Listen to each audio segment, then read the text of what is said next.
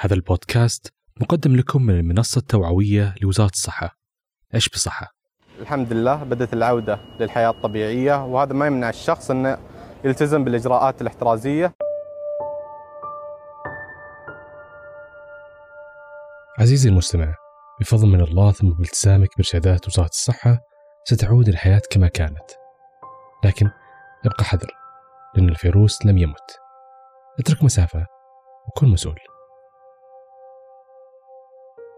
في سنة 1918 ومن بين 500 مليون شخص حول العالم أصيبت إلينور بالإنفلونزا الإسبانية، واللي كان عمرها ما يتجاوز 4 سنوات.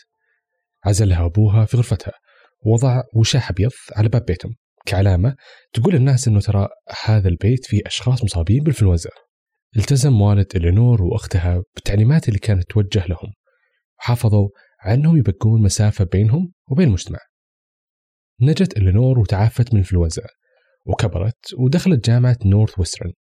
كانت جدا مفتونة بعلم الأحياء الدقيقة، وصارت في النهاية معلمة لمادة الأحياء في المدارس الثانوية بشيكاغو. كان ممكن اختيارها التخصص هو أثر تجربتها اللي مرت فيها في سن مبكر، وعلى رغم صغر سنها ذاك الوقت، إلا أن الصور وأحداث انتشار الإنفلونزا الإسبانية كان يلاحق ذاكرتها مثل الجيران اللي كانت تشوفهم من شباك غرفتها، كانوا بكامل صحتهم وعافيتهم. اليوم منقولين على التوابيت في اليوم الثاني.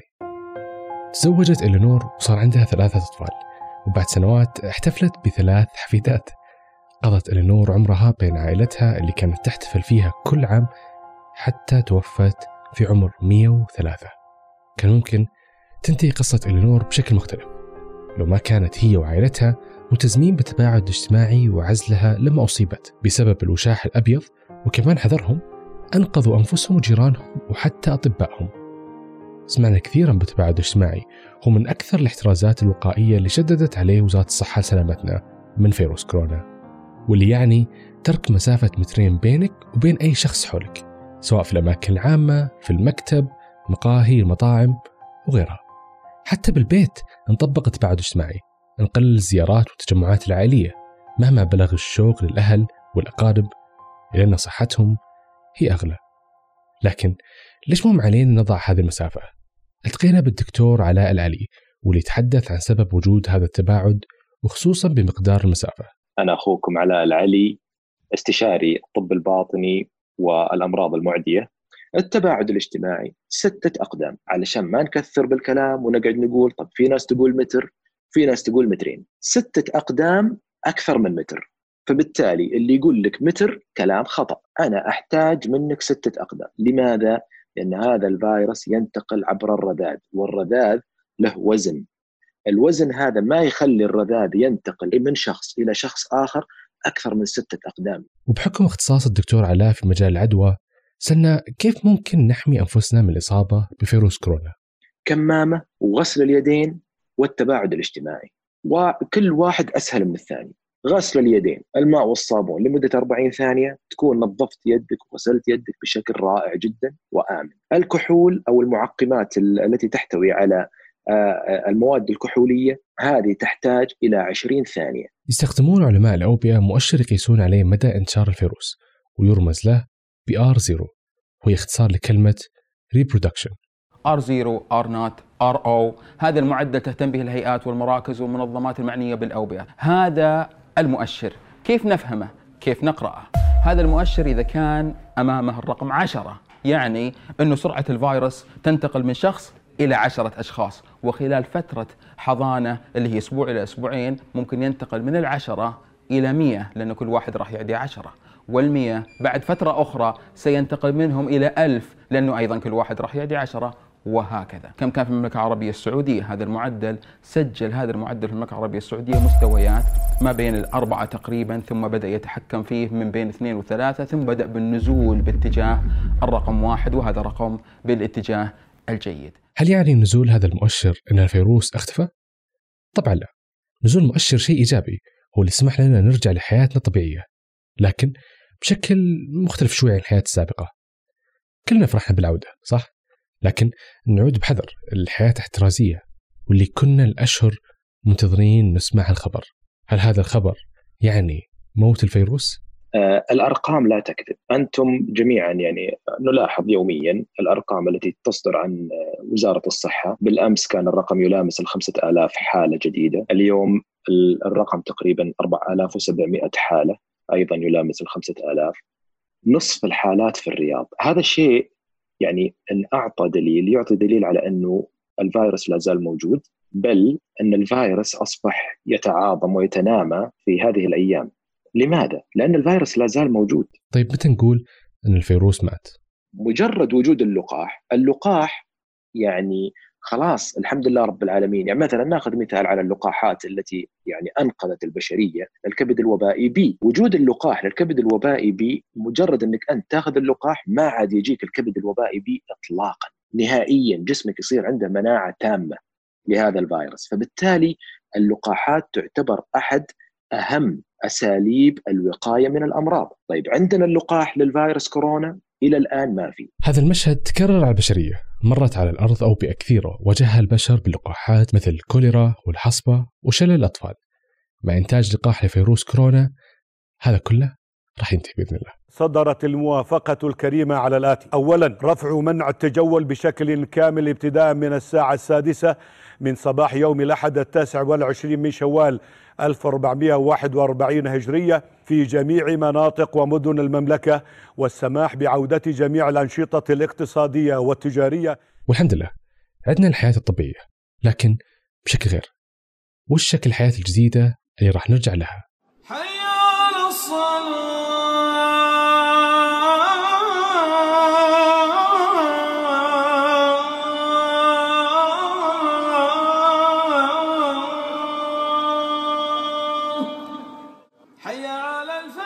فجر اليوم 19 من شوال ودعنا الحظر الكلي، والحمد لله صرنا نقضي أمور حياتنا الطبيعية مثل العودة للعمل، العودة للتسوق، العودة للحياة، لكن بحذر. هذه العودة نقلت المسؤولية من الجهات العليا إلى الشخص بنفسه. الفيروس لم ينتهي، لم تخف الأمور، بل زادت المسؤولية وعلينا العودة بحذر. وجود الفيروس بيننا والعودة للحياة هو يعني تعايشنا مع هذا الفيروس، لكن كيف يكون هذا التعايش؟ التعايش يعني كيف أغير من أسلوب حياتي علشان أصير متعايش مع هذا الفيروس بأنه ما يجيني وأنا ما أنقله للناس. التزامنا هذه الفترة بالإجراءات الوقائية راح ينقذنا بإذن الله، وأهمها التباعد الاجتماعي.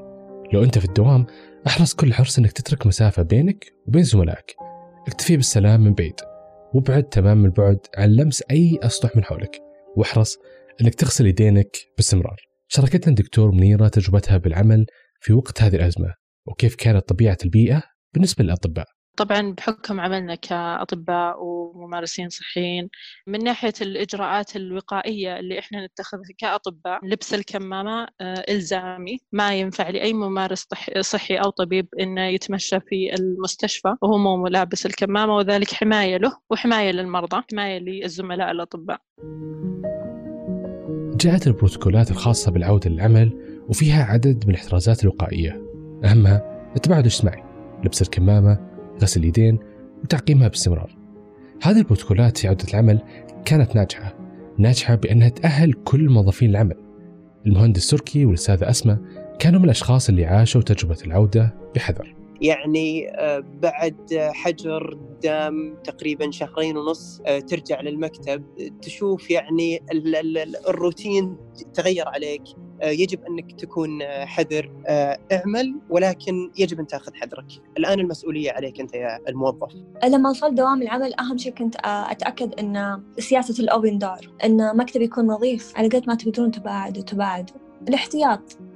خلي واحد من HR يتأكد من إن كل أحد محتاط، إن كل أحد مو متهاون، إن كل أحد لابس كمام.